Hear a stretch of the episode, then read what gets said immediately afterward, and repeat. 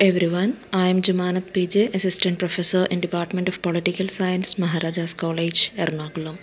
I would like to talk about fundamental rights enshrined in the Indian Constitution. Fundamental rights are enshrined in Part 3 of the Constitution from Article 12 to 35.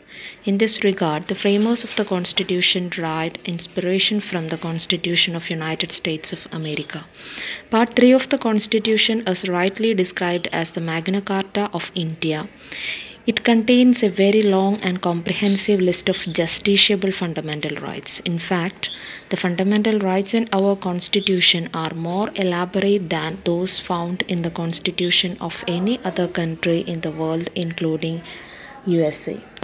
Originally, the Constitution provides for seven fundamental rights right to equality, Article 14 to 18, right to freedom, Article 19 to 22, right against exploitation, Article 23 24, right to freedom of religion, Articles 25 to 28, cultural and educational rights, Articles 29 to 30.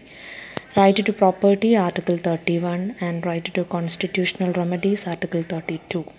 However, the right to property was deleted from the list of fundamental rights by the 44th Amendment Act of 1978. It is made a legal right under Article 300A in Part 12 of the Constitution. So, at present, there are only six fundamental rights. Thank you.